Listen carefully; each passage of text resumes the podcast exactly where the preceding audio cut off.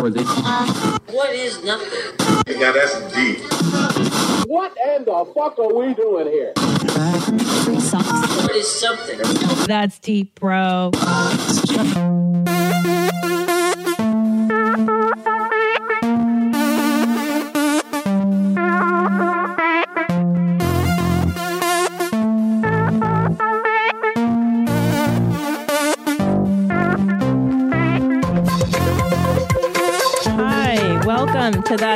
Bro Serious Questions with Silly People. I'm Christina Pajitsky, your host, and uh, I hope you had a great week. I hope it was meaningful. I hope you enjoyed your life. Enjoy it while you can, because you're not in control of it. Did you know that? you're, you're not in control of anything, man. There's very few things you're in control of. We'll talk about that today.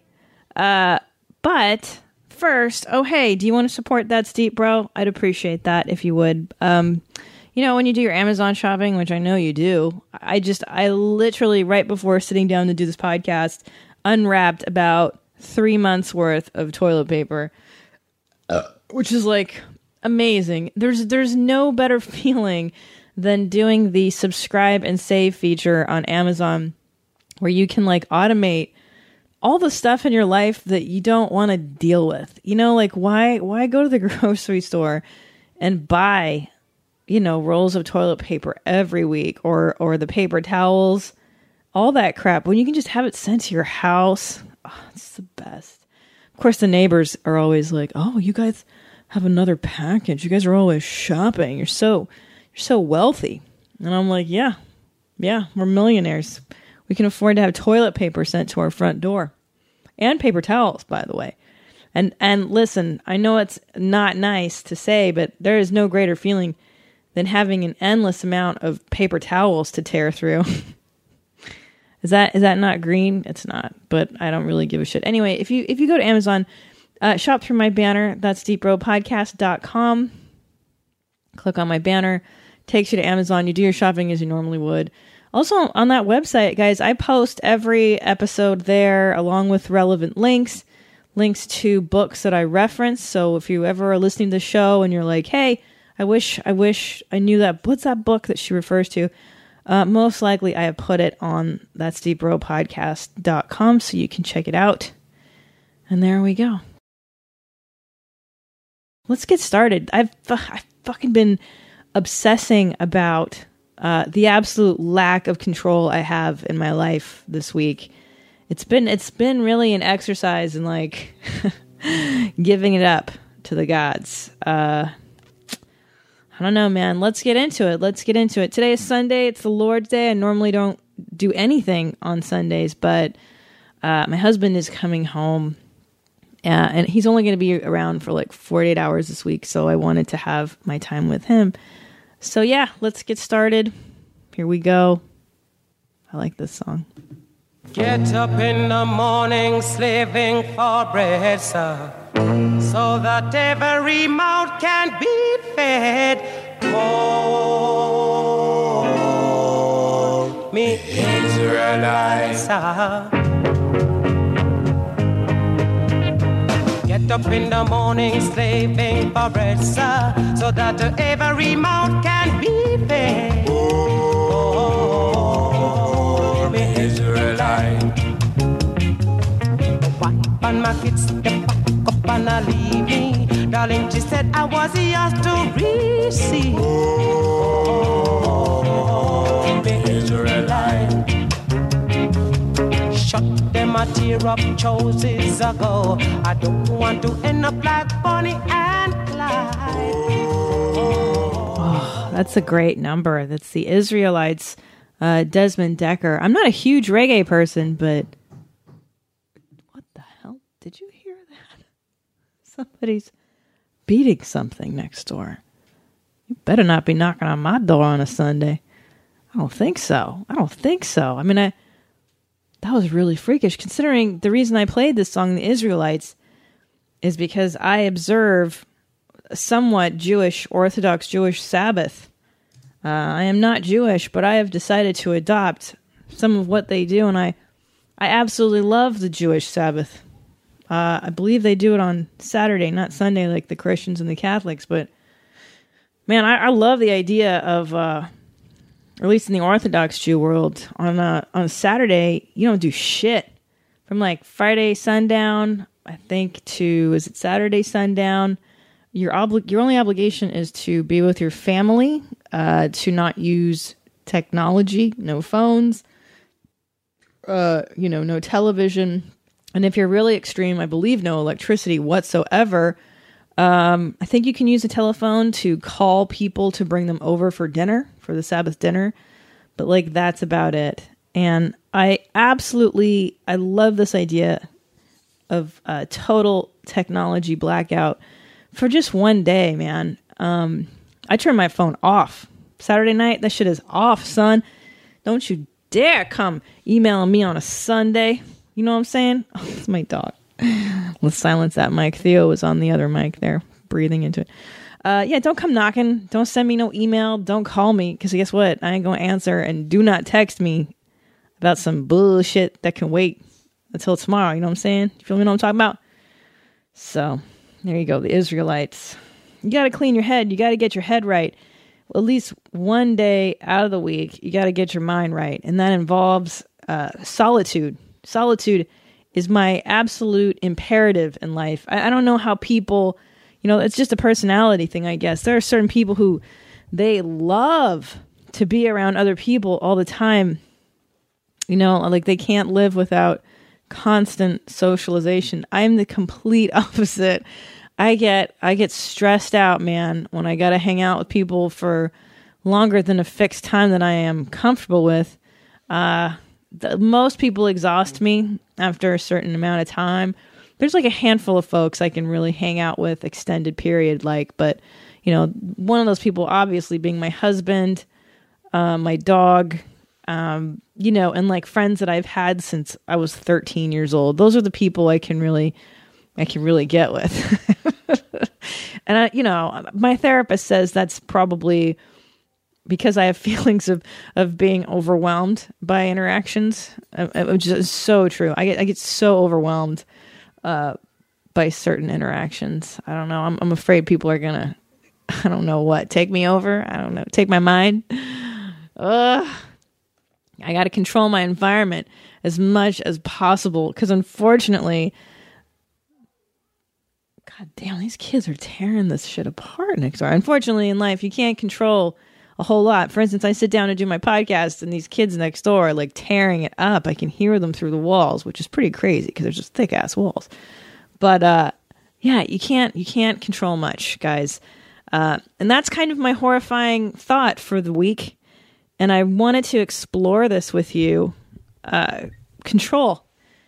Do you have it? Do you have any ounce of control in your life. Truly, really, when you think about it, there is so little you have control of. Um, starting from the time you're conceived, you know, your dad drops a hot load in your mother, and hopefully you're born in a desirable part of the world. And by some miracle, the sperm meets the egg and grows from an embryo into a fetus, into a baby, and in the unlikely event of your successful birth, because, you know, what is it? Most pregnancies, something like, I don't know, on average, 20 and 30% of pregnancies end, uh, unfortunately, in miscarriage before they've even had a chance to grow into a fetus, man. You're not even supposed to really be here, really, when you think about it, which is so crazy. My mother told me that I was conceived on the living room floor uh, while she and my dad were watching the Groucho Marx show, which seems really weird because I'm like, was I conceived in 1950? Like, why couldn't you guys find an episode of Charlie's Angels? How about that? How about anything in the 70s? Why were you watching like 50s shows? Uh, but yeah, you can control so little. Uh, you can't control where you're where you're born, when you're born, who you're born to shit, you're lucky if you got one normal parent. Most of us, I think, have one normal parent, and then one we kind of tolerate, right? I don't. There's very few people I know that have two excellent parents. You can't you can't control what family you're born into if you like those people. I always find it interesting where siblings are and you know you're in the same family your brother your sisters whatever but like they're totally different people i don't even know how that how does that even happen when you grow up in the same family with similar experiences similar you know context and you end up so so vastly different yeah you can't you can't control it you can't control the only thing you can can control is what you eat for the most part if you're blessed enough to be you know, living somewhere, hopefully in the Western Hemisphere, where food is readily available and relatively cheap. Uh, you, you, can control what you eat. You can control when you sleep. Sometimes, sometimes not even. Shit, last night I was like, I, you know, I have a hard time sleeping when my husband isn't here. It's just me and the dog, and uh, I'm I'm laying in bed, and FIFO, I he's laying next to me, um, and all of a sudden I smell like like dog treats. I smell like pepperonis. I'm like, what is this smell? And I, I look down and my dog's ass is right in my face. And he just farted right in my face. like, this is my life. This is my fantastic life. A dog I sleep with farts in my face. I can't control that. And I've heard stories of dogs shitting in beds. I mean, shit, knock on wood. I don't think Theo has ever shit. I no, we've tracked shit into our bed once, but he never shit in the bed. Meaning, in the middle of the night, I got up to go pee and he had shit in the bathroom and I stepped in it not knowing and, you know, tracked it into our bed. So that was kind of nice. Yeah. Well, what else can you not control? You can't control how you. I mean, I always marvel at the fact. There's two things I marvel at. There's many things, but on a regular basis, I marvel at the fact that mail even shows up. Like it's um, it is so crazy to me that a, a stupid letter from some part of the world, you know, goes through this mystical, amazing process by which it starts in one part of the world, flies across the globe, is sorted out with all these other pieces of junk mail and crap, and then some human being has to sort them out by by you know zip codes and then another human being carries a bag of these letters, it's so probable that any of those letters would slip out and fly away, but they don't. And somehow, miraculously, I get mail. It's like, this shouldn't even fucking be here. Most of the crap I get, I shouldn't even. It's just like, what? How did I? I don't understand. Uh, mail is miraculous to me the fact that we can get into a car and I can drive from point A to point B without dying, it's it's a miracle. Like I you've no control over that. How many times have you been on the freeway? This has happened to me twice in my life where had I left the house 2 seconds earlier, I would have been the car 2 or 3 ahead of me that got into the accident. Like I, I was on uh, the 405 about 7 years ago and I'm not even shitting you. Two cars ahead of me I hear tires squealing, and all of a sudden, this car fucking rolls, bro, like rolls into another lane, and everybody's just stomping on their uh, their brakes, and it's just a sea of like red lights and chaos. And um, you know, I luckily just swerve around it, and I'm like, dude, that could have been me. That was that was me. had I had I left the house when I was supposed to, because I'm usually late that could have been me. And, uh, you know, you just think of like how little, how little, man, you have control of meeting your spouse or your mate or meeting friends or when you think about all the varieties of combinations, like my husband, like, dude, how, how was he even, you know, he was lucky enough to, he could have been born in Peru where his mother is from. I could have been born in Hungary where my family is from. And, how is it that we met at this club in you know in 1999 or whatever the hell it was 2000 uh, it's all it's all so improbable. Your your existence is highly improbable. Although i think uh, what stephen hawking would say is that in some possible world it exists. Exactly as it is or some uh, stephen hawking has I don't know if he came up with it, the possible worlds theory that every variation of your life does exist in a parallel universe in another possible world. Hey, it's probable. I think it's one of those ideas that's just like an idea that um, physicists and like super nerds love to talk about. like, why why can't it be that there's a probable possible world in which Christina somewhere else in a parallel universe is recording a podcast similar to this one uh, in, in a similar house with similar children playing next door with a dog. I don't fucking know. It's it's all crazy. It's just all crazy. So I'll tell you what led me into this. Uh, so interesting. I don't even know how I ended up here this week. Uh, you know what's interesting? This podcast for me is really just a stream of consciousness. I think if I look at the themes from when I started to where I am today, it's it really is just uh, letting you guys in on the shit that I obsess about every week. And you know, there seems to be themes that run through people from my life. I'm sure through your life, and it's kind of interesting just to pay attention to them because I think we all have the same thoughts, feelings, inclinations. I'm assuming we do because we're all human and we all share a world.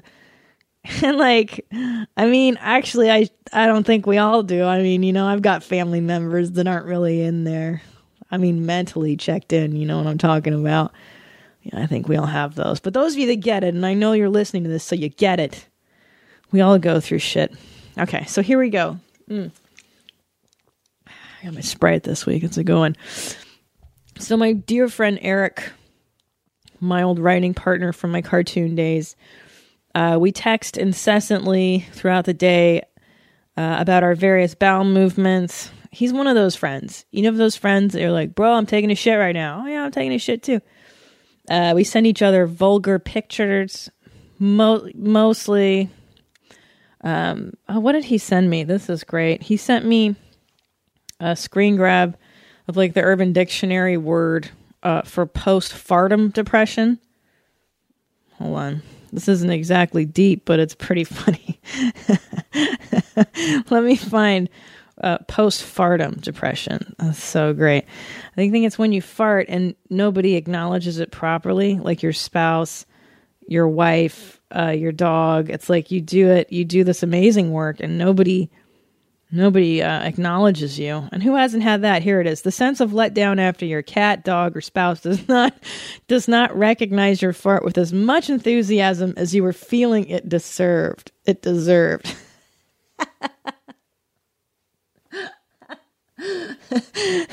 so stupid. Oh, the world is an amazing place, isn't it? Post-fartum depression. you see how classy this show is? okay.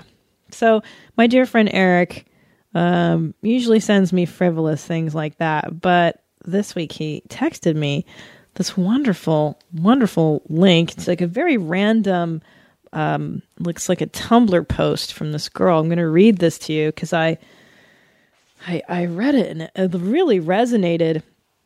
I think with both of us, with both Eric and myself, obviously, which is why he sent it. Uh, so here, I'm going to see. Here we go. Uh, this blog, it's on Tumblr. It's called The Age of Sincerity, aka daisyrosario.com. D A I S Y R O S A R I O.com. She writes sometimes funny, sometimes political, always quoting Jay Z. Hilarious. I like that. I like Jay Z too. He's a he raps like I rap. We have good raps. All right, so here we go. Uh, this is kind of a heavy, heavy post, but I, I, you know, again, it just stuck with me. All right, here we go. Here we go. She writes All the highly empathetic people I know in my life have had abusive home lives, and that's because we were trained to read a situation at any given moment in our homes and learn how to react within seconds. Because if we didn't and said or did the wrong thing, we'd get fucked up and hurt and beat. But like subconsciously always reading the mood of any atmosphere or space you're in, always being able to gauge how people feel. It's not a fucking gift. It's exhausting. You can't turn it off, even if you want to. You read the situation, and if it's negative, you freak out because if someone's angry at you, it's the end of the world. Like we've internalized the scars from our childhood when an adult being mad at you was the worst thing ever, and it's carried with us into adulthood. It's hard to unlearn all that. So, like a lot of us have mental health or anxiety issues because we also start internalizing all the energy from people be it positive or negative, and so anxiety inducing and frustrated to the point of tears. Wow, huh? That is deep, bro. Um so, you know, some people commented under it and then uh, she writes, "I've been told I should look into the fact that I might have PTSD and reading this makes me feel like it's probably true." So, I mean, what she is describing is from what I understand PTSD and I think I think a lot of us that grew up in a chaotic household totally resonate with this. You, if you've grown up in a fucked up environment, uh, you learn to read signs a lot because it is really how you survived uh, a lot of your childhood is being able to read what the grown-ups are doing and from what I understand through years of therapy, that's not how it should go. from what from what I understand, um, the parents are supposed to adapt to what the children are doing, and the children aren't supposed to spend their time uh, and, and, and, worry adapting to what the adults are doing. Uh, and that is what happens. You grow up with a sense of like, oh my God, is somebody mad at me? And if somebody's mad at me, this is the end of the world. And ah, I have to be able to read the signs of what's going to happen. And, and I, I find myself doing this a lot where like, you know, some conflict comes up and in your head, you're like calculating the angles, right? Like, okay, if I, shit, if I, if I say this to him or her, so and so, are they going to do this? And if they do that, then is this going to happen? And oh my God, it's all going to be awful. And my world's going to come over and I'm going to end up homeless in the streets and I have no teeth. Uh, uh, and I'm going to sleep in a box and it's going to be awful and it, the world is over. Um, yeah. And that, my friends, is part of having control issues. And if, you're listening to this, and if any of that inner monologue sounded remotely familiar to you, I think you might have control issues. God knows I do. um, yeah, shit, I've spent thousands of dollars uh, to deal with my own control issues, you know, and I, I feel like some people don't have those issues. Like, I don't know why. I, mean, I was watching some stupid Jennifer Aniston movies today. I love, you know, sometimes I like to watch these romantic comedies. And there's one where she's like having sex with her dad or the guy she believes might be her dad. You know, I'm not too keen on the incest uh, themes and romantic comedies. I'm not sure why they throw that in there. Like Wes Anderson loves to throw incest in too. To like the Royal Tenenbaums. Like, could you not maybe have a theme where a brother and sister fall in love? Is that really necessary to the plot? The point being, I'm so envious of these characters in films uh, that have this carefree sort of, you know, well, actually, she generally, Jen Aniston generally plays like these anxiety high, high anxiety ladies, but, uh, but she also plays more of these these freewheeling, you know, free spirit. Like, oh no, you know who's a better example is Blythe Danner. God, God, I wish Blythe Danner was my mother fuck, she's so like. I mean, I know she made Gwyneth Paltrow, who's a complete asshole, but but that Blythe Danner in films, when I watch her, I'm, I'm like, oh my god, she looks like the best mom. Doesn't she look like she'll just bake you cookies? And she's always wearing something like flowy and and and her hair is all soft and like she just wears like appropriate makeup. And uh, she always looks like she has kind things to say, you know, like uh, not not shitty things uh, that my mother uh, liked to say to me, but you know, nice things, appropriate, not criticism. I feel like my mother uh, was really good at criticizing. That's her. That was her sport is being able to identify people's flaws like really well. she could just meet you and know what sucks about you. You're like, wow, that is that is amazing. That's a superpower. How the hell did you figure that out? So anyway, control you're always trying to, I'm always trying to work the angles, right? And uh, that way of existing is exhausting. And that is exactly what I work on uh, in my life is to get over the what if, what if, how can I prevent, uh, you know, if I'm, and, and being afraid of disappointing people is, is tremendous too. Bruce Jenner said that in his interview that that was his big fear is that he would disappoint people. And I, I think you know, God, if you have blood in your heart pumping through you, blood in your veins, you know, not not Teflon. You really relate to that. I think we're all afraid of disappointing somebody, or or, or, or I, you know, I, I still have that childhood thing of being afraid of some. Oh my God, they're mad at me. You know, even though now through years of uh, of overriding that crazy wiring, it's still there. It's still there a little bit, but you know, come on. We rationally, I know that who gives a shit. Let that that person's going to do them right? That person's going to do that. What, what are you going to? What are you? What are you going to do? Control someone else's feelings? You can't. You can't. So here we go. Uh, you have little control over shit. We've already identified this at the beginning of this episode, right? Um, just be thankful for small things. Let's start there. I was I was sitting on my couch, and I was I, I like to eat and watch television. It's my ritual. I, we don't have a dining room table because uh, we're derelicts. I, you know, I I like to do it American old school. I eat dinner in front of the television, and I have this neuroses where I have to have my program picked out in advance while my food is being prepped, so that when I sit down with my food, I can immediately watch my desired show.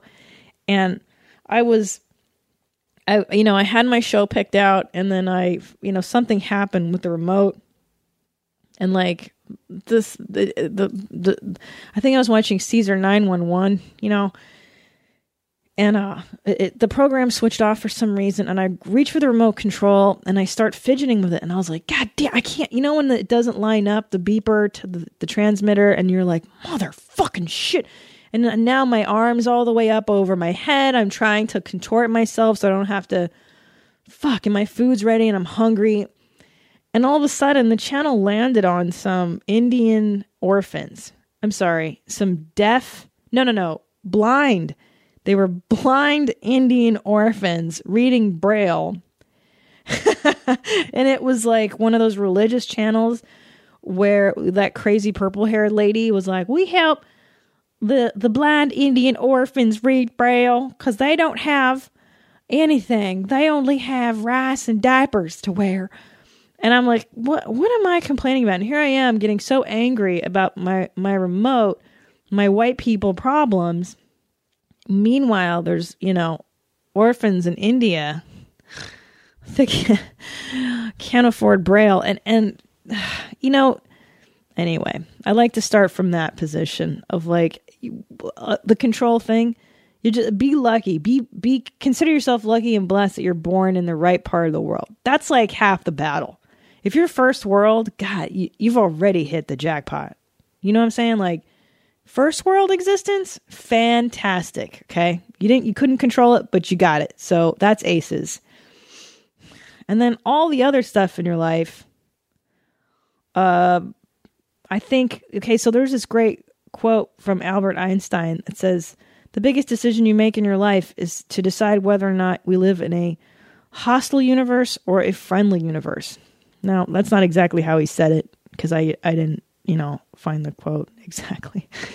But basically, uh, what I understand that to mean is do you see us living in a, a world that's kind of unified, um, in a harmonious dance? Or do you see it as a series of random things that are kind of set up uh, to just not mean anything, maybe to work against you. You never, I'm sure we've all felt that way. We're like, everything's working against me. God damn it. Um, yeah. And, you know, I, I don't like to get into this, uh, a lot of woo woo woo we talk because it feels so, so fucking queer. But, um, yeah. So decide if the universe is hostile or if it is friendly. And then I think, you know, look, with all this crap about, um, the secret and um, all these self-help gurus that tell you you can think your way into controlling a lot of your circumstances. I don't really subscribe to that. I you know i watched the secret years and years ago and i i think there is something valid extremely valid to positive thinking but I don't think you can control well, what's going to happen to you. you. You definitely can't control your reactions to things, right? Which is what we try to do. Um, Yeah, you know what's the problem with all that shit with the with the secret and all that? They use kooky shoes words. You know, like oh, it's the energy, oh, it's the universe, it's abundance, and all. Uh, like the words in the self help movement make it sound so ridiculous, like just childish, uh, magical language. You know, like the the problem is they're not crazy ideas inherently. They're not crazy ideas inherently, but the language around them is so bizarre, you know? The ideas in the self help movement and the secret and all this crap, they're essentially Eastern ideas, but to, you know, Westerners, we have to gimmick it up. We have to make it a panacea. We have to. We have to brand everything to death. So that's how they, they put kooky words on stuff. Energy the energy. You got to feel the energy. You're like, what the fuck does that even mean? I remember someone said that, that, you know, your energy, it's your energy. I'm like, what the hell are, what are you talking about? You know, instead of the word energy, maybe we could say the manner in which you do things, right? Doesn't that, to me, that's a little more intuitive. Like instead of being like, oh, your energy is off, how about just say like, you know what, the manner in which you're, you're going about doing things is inappropriate. Like it's not it's not working. You're spooking everyone else up. Uh yeah, I don't I don't it's like the manner in which an object or a person acts. You know, I, I could see that the manner in which somebody acts. You know, and then they call it the the and the un, the universe provides the universe da da da. Why not? Why don't you say like oh, but circumstances? You know, maybe the word circumstance over the word universe. It's so it's so wooey and the worst, oh, oh, and then like abundance, all the abundance. You're like, what the fuck? How about say like rewards of your action? Maybe it's the rewards of an action is is abundance, the rewards for something. But you know, that makes me crazy. And what really makes me want to vomit is the uh, the inner child phrase. Jesus Christ, your your inner child. It, it makes me crazy, and it's not because it's a bad idea. All these ideas are fantastic, but the the the fucking the the lexicon of it is ridiculous. And I think that's why so many people who need uh, self help are, are totally turned off by it because it sounds like the same crazy shit they probably grew up around. You know, it sounds crazier than the crazy home they grew up in. Why would you want to be a part of something that's even wackier uh, than the stuff you came up around? But yeah, inner child, the, you know, I think a, a, way to rephrase that would be, you know, the wounded part of yourself, the the wounded core. The, that's that you know your your bag of bullshit that you carry around essentially is your your. Anyways, so here we go. Um, I think the key to all this stuff uh, is surrender, and I, you know, I I've talked about the idea of non attachment before in, in, in a previous show, but uh, I think you got to surrender in the sense of, and I hate to use the word God because if you're not religious, that's like a really loaded term, but I, you know, to surrender to a sense that everything will be all right eventually. And that, and for those of us who grew up in chaotic households, that's a really hard idea to grasp that everything will be all right. Because, you know, if, if you've got it drilled into your head very early in your life that, hey guys, actually that's not true, like your my world did fall apart a few times as a kid. Like the worst case scenario sometimes did happen to me as a kid. It's really hard to undo that as an adult. But um I think it's really imperative because when you look at it, the reality of things is that most of the time the stuff does kind of work out okay. And the majority of the stuff I spend obsessing over and worrying about most of the time never comes to fruition.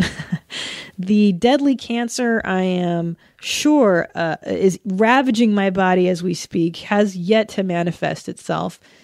The stroke that I'm sure I will have any moment that will uh, paralyze me from the waist down and ruin my life has yet to happen.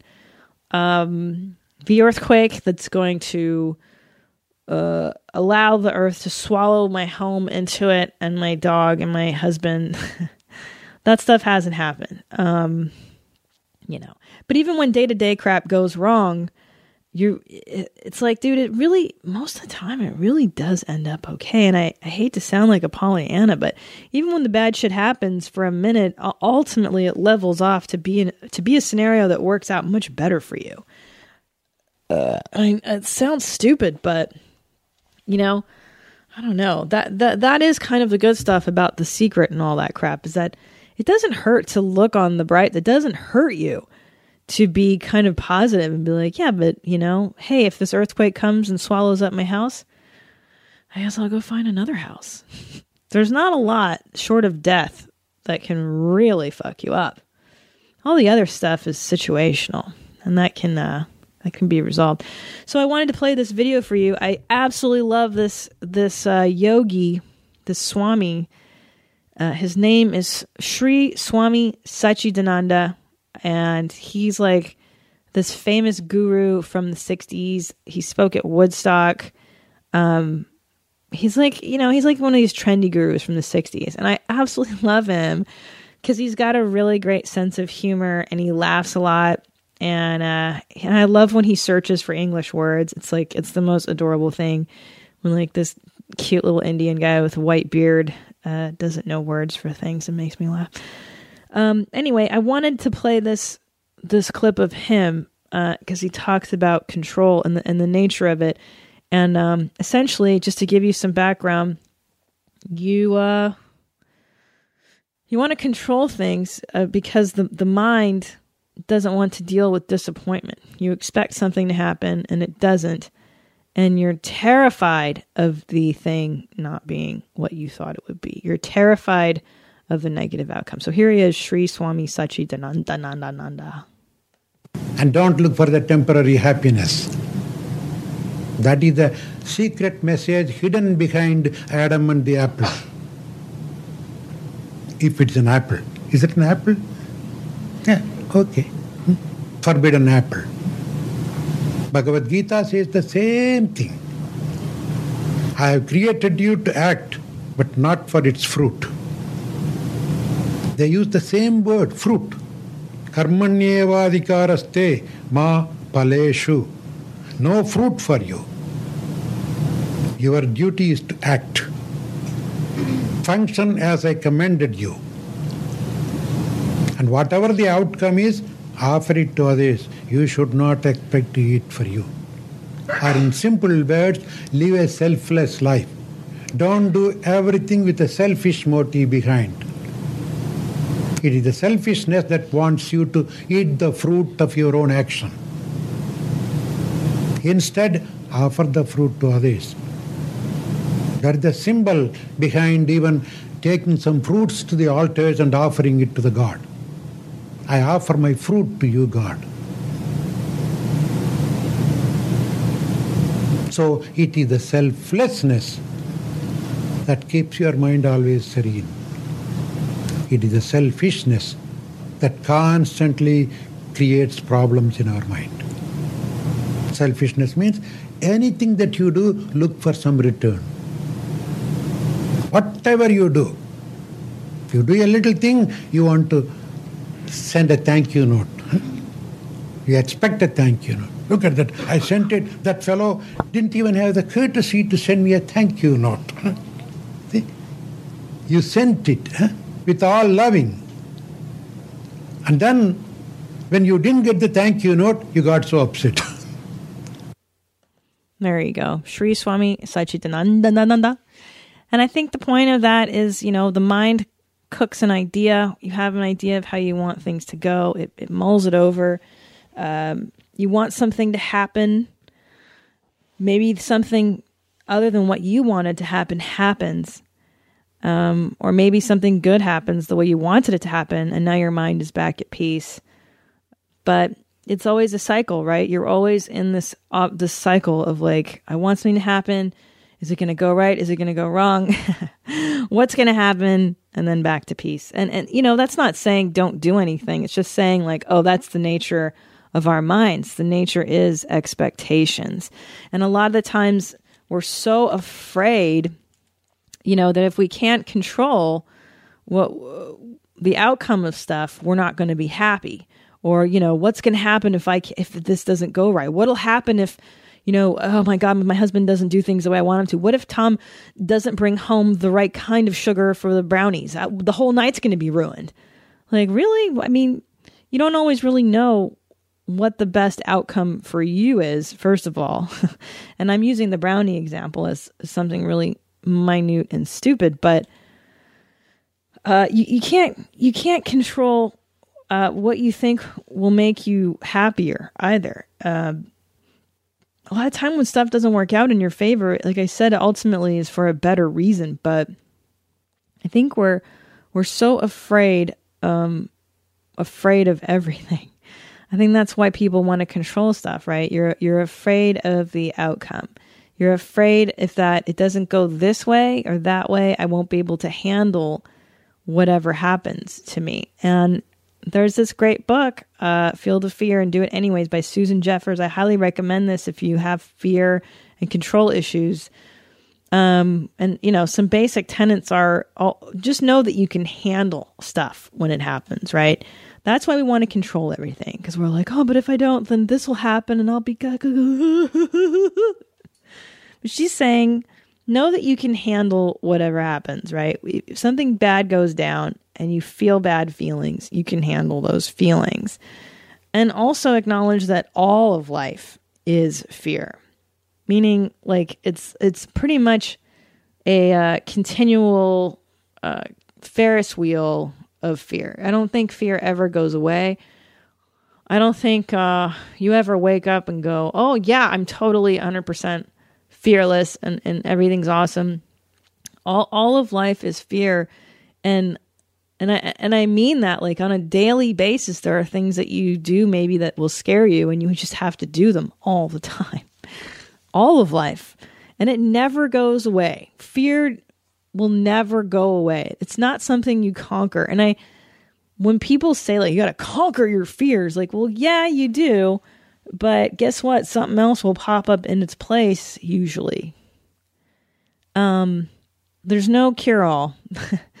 there's no cure all. There's an acknowledgement of how your mind works, which is what Swami is talking about. Um, expectations and how to kind of manage your expectations and stuff. But fear never goes away. and I don't believe people who say that the opposite is true. I fear of certain things, like I don't fear talking in public in front of people anymore, but that's because it took about, you know, 10 years of doing it. Uh, you know, night after night, hour after hour, I've got whatever those 10,000 hours of practice are, so it doesn't bother me as much. But there are other fears that'll manifest, that'll come out. Like I've conquered that, and now this other thing will pop up. And the only way to get rid of a particular fear is to do it. Everybody knows that. So that is that is one way to conquer a fear, just not all fear. Right? You just got to fucking do it over and over again, man. Just like the stand up. I used to have diarrhea every day. Every day I knew I had a set at night. I would just shit all day and I feel violently ill and then you know, one day that sickness went away, believe it or not and also to acknowledge that everybody has fears. This isn't just you, it's not just me, it's everybody. It is everybody. Everybody has fear about something. And it's so, you forget that as a human because we assume if somebody else looks confident that they've got it all together. And yeah, I'm sure they have some shit together, but everybody goes uh, through fear and anxiety. It's so, oh, it's the word. It's just part of being human. And also, I think how to control, how to deal with control stuff is the the idea of allowing things to happen versus making things happen. Um, an example of that is like my dog Theo, when we adopted him, was very ill. He came to us very ill uh, from a shelter, a rescue shelter, and um, it was so devastating because we got him, and then two days later we had to check him into the ICU and they uh, made us sign like a do not resuscitate DNR form. They're like, well, your dog probably won't make it through the night. We're like, what? We just got this animal. You got to be shitting me. Um, but of course, he lived. He had like pneumonia, like dog pneumonia, and a bunch of other horrible viruses. But he got really, really skinny. And um, I remember the days leading up to when we took him to the ICU, I was trying to kind of nurse him back to health. I was so panicked. I would feed him every four hours by hand. Like I would take yogurt, put on my finger, and he would just lick it off, or I would just try to try to force him to eat. And then when he got came out of the hospital, I was so obsessed with him, his eating and his pooping, that like it, it became to the point where I was stressing this dog out because I'm like, did you eat? Did you eat? Did you shit? How about now? Are you gonna shit now? Do you have to poo? And, you know, and every time the dog would take a shit, Tom and I would high five each other and clap. And you're like, what am I doing? Why am I? I'm so obsessed about this dog eating and shitting just because I've been traumatized from this previous experience with him in the hospital. And then eventually, how I got over that is I allowed things to happen versus making them happen. And I just one day said, you know what? Actually, it was my dad. I was talking to my father about it. I go, I'm so nervous. The dog's not eating and he's so skinny. He's underweight. The vet says he's got to eat. And my dad goes, Ah, fuck. Don't worry about it. Listen, the dog's going to gain weight. Just give it some time. You know, when the dog is hungry, the dog is going to eat. When the dog is thirsty, the dog is to drink. and just like that, with some old school Eastern Bloc wisdom, I was like, yeah, I think you're right, bro. I think that I just got to back the fuck off here. I got to let this happen. and sure enough, you know, I gave the dog space and the dog got hungry and the dog ate and the dog took a shit and the dog pissed and the dog gained weight and the dog is healthy and happy today. And that was two years ago. Um, so yeah, and and, and and you know you can't force anything to happen. You can't force other people to do what you want. You can't make anything happen. That don't don't let the self help movement fool you that you can make anything happen. You can't make it happen, but you can allow it to happen. Meaning you cannot sabotage yourself. How many times have something shown up in your life and you you fucked yourself out of it because of whatever crazy thing you did? to get rid of that opportunity or you sabotage yourself. Or, oh, I'm not ready. I can't do this. Oh, no, this is not. Or, you know, sometimes the biggest opportunities come and you're, you don't even recognize how big it is in the moment because you're not there. You're not, you're not present enough to acknowledge what's happening. Uh, so yeah, but that's part of letting stuff happen. And, and what that means too is, is being present and being there and being emotionally available to receive new shit in your life, right? Instead of being hung up on the past, which is what we do, which is what I was doing with the dog. Oh my God, the dog is going to die. He's not going to eat. How is it going to eat? Is it going to eat? And when you, you carry that way of being, right, into the present, and then your dog senses that and he goes, Oh, bitch, I'm not going to eat. What are you all stressed out about? yeah, dog knows. I was been, I've been reading Cesar Millan books. Those dogs, those dogs sense energy, man energy, the manner in which you do something. They sense the manner in which you do something. Are you frantic? You're going to repel the animal. If you're calm, you're going to attract an animal. That's for sure. Same goes with human beings, man. Same goes. Um, but I think there are some things you can control, and that, in fact, a lot of us turn a blind eye to things that you must be vigilant about. You know what I'm talking about. It's the stuff you don't want to look at because maybe you're afraid of. Maybe there's there's bills that you haven't opened because uh, you're terrified of the numbers. And listen, there was times I was so poor, and I just going to the mailbox and checking the mail was such a source of massive anxiety for me that I wouldn't check the mail for days and days and days. and my husband was like, "What is wrong with you? Just check." um, but I, I wasn't consciously avoiding. I was just avoiding. I didn't know that, that that's what I was doing. I was I was avoiding instead of confronting what was in front of me, and and that's such a human tendency. But man, the stuff you can control, you should. And here's some shit that I I always take control of, and, and I have to say when you control the things you can, it does tend to minimize the level of bullshit that shows up at your front door, okay? And here's some stuff you got to control. You got to fucking you know, ovary up, sack up, nut up, and do some stuff. Like you got to look at bank statements, bro. You got to look at your financials. You got to look at the numbers of things. You got to look at stuff, you know, royalty reports. You got to look at the at, at, bank statements for sure. Anything that money eh, eh, that's like automated that comes through your life because you know machines are fallible and especially people are fallible and may, maybe not someone's out to fuck you but sometimes they are you got to keep your eye on your money on your stuff. Um, be vigilant about those things. Uh, look at the people you trust to oversee your everyday business transactions your everyday things. Um, i deal with managers agents lawyers various, you know, agents, managers, lawyers. And uh, I'll tell you what, uh, do I trust them? Yeah, I do. Otherwise, I wouldn't work with these particular people. But at the same time, I don't expect them um, to take care of me the way mommy or daddy would. Meaning, I keep an eye on what they do. Okay, and and you got to do that. I keep an eye on the people that you just naturally assume should be doing the right thing because sometimes they don't, man. Look at poor Dane Cook. I know this is a this is a common knowledge story. I don't think I'm sharing anything that um, he hasn't already, but his uh, his own stepbrother stole millions from him and was his accountant, and uh, that shit happens a lot.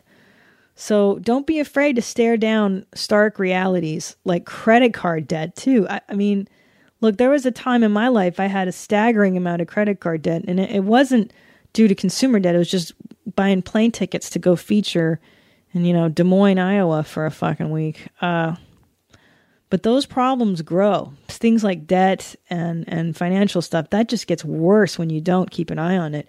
So the things you can control, you should as much as you can. You pay your taxes for God's sakes just pay the taxes.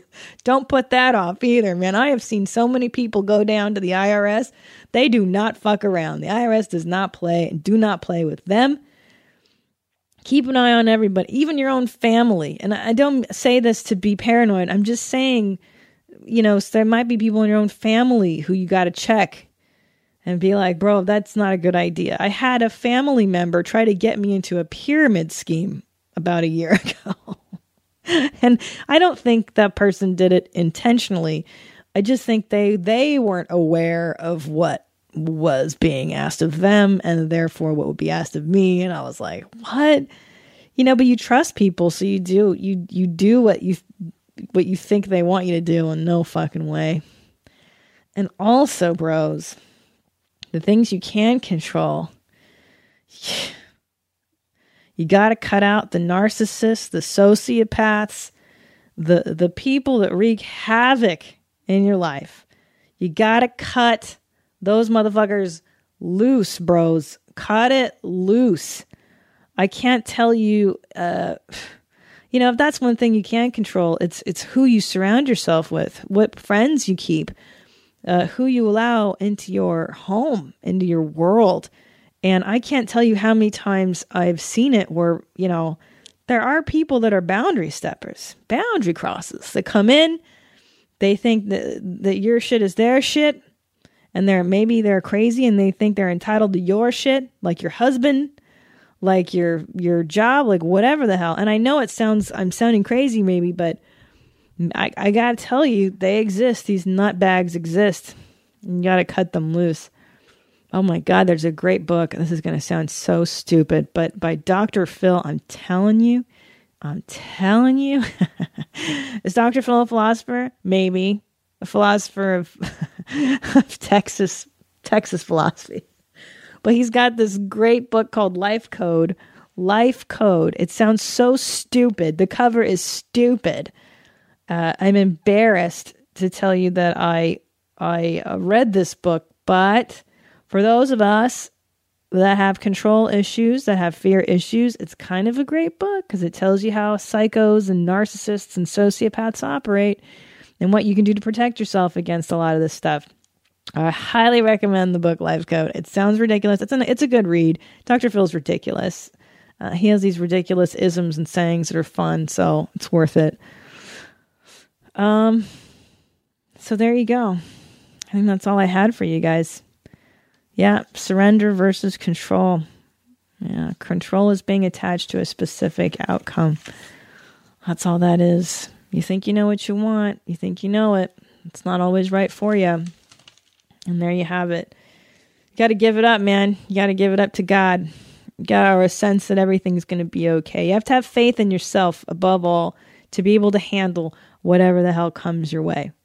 I think that's really the key. If you if you're not going to give it to a God, I'm not telling you to believe in God because I'm not sure I do some days, but you know, believe in yourself. Believe in your abilities to handle whatever life throws you, right?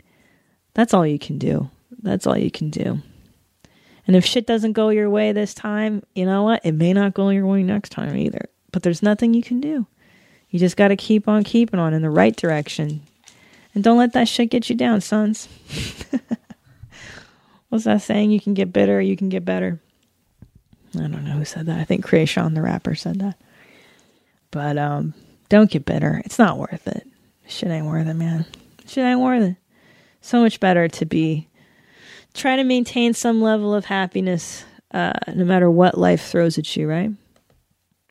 You got to. When you look at people in the Sudan, oh my God, I've been to um, Djibouti, I've been to Ethiopia, I've been to Afghanistan, and uh, it's always amazing that you meet happy people in these parts parts of the world, man. Because you're like, you got nothing to be happy about. You guys don't even have like a big TV.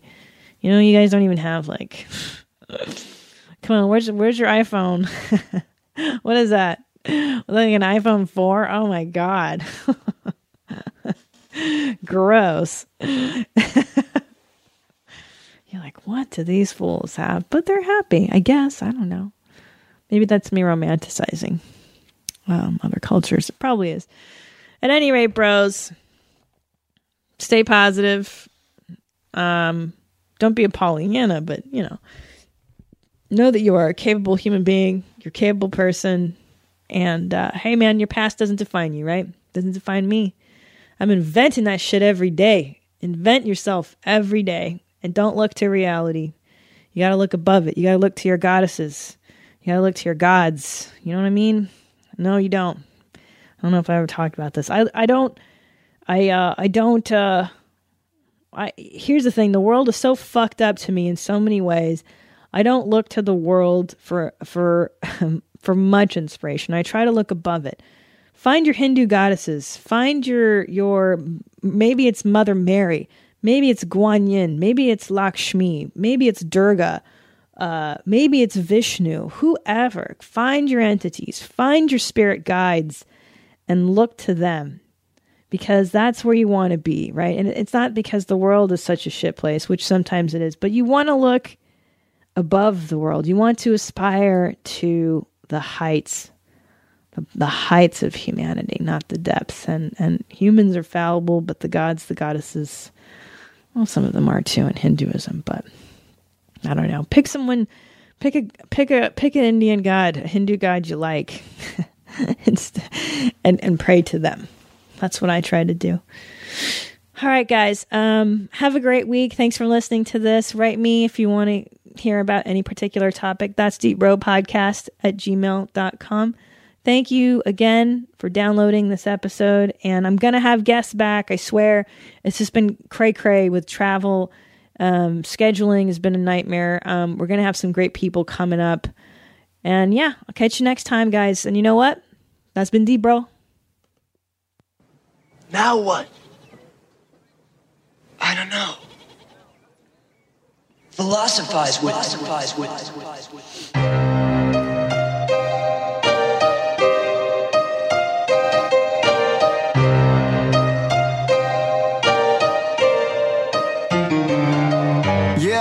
It's Christina P, aka Miss Jeans. This ain't your mom's house, it's a different theme. Gotta be critically thinking. Like you caught up at a cocktail party, our thoughts start to sink in. John Locke, or was it Socrates? Aristotle or Plato, maybe Hippocrates. Got us talking all properly, topically. Just a comedian discussing these philosophies. Serious questions, silly people. What's that? What's that? That's deep, bro. It is the ultimate metaphor for life, and you know what that is? What? That's deep, bro. That's deep, bro. That's deep, bro.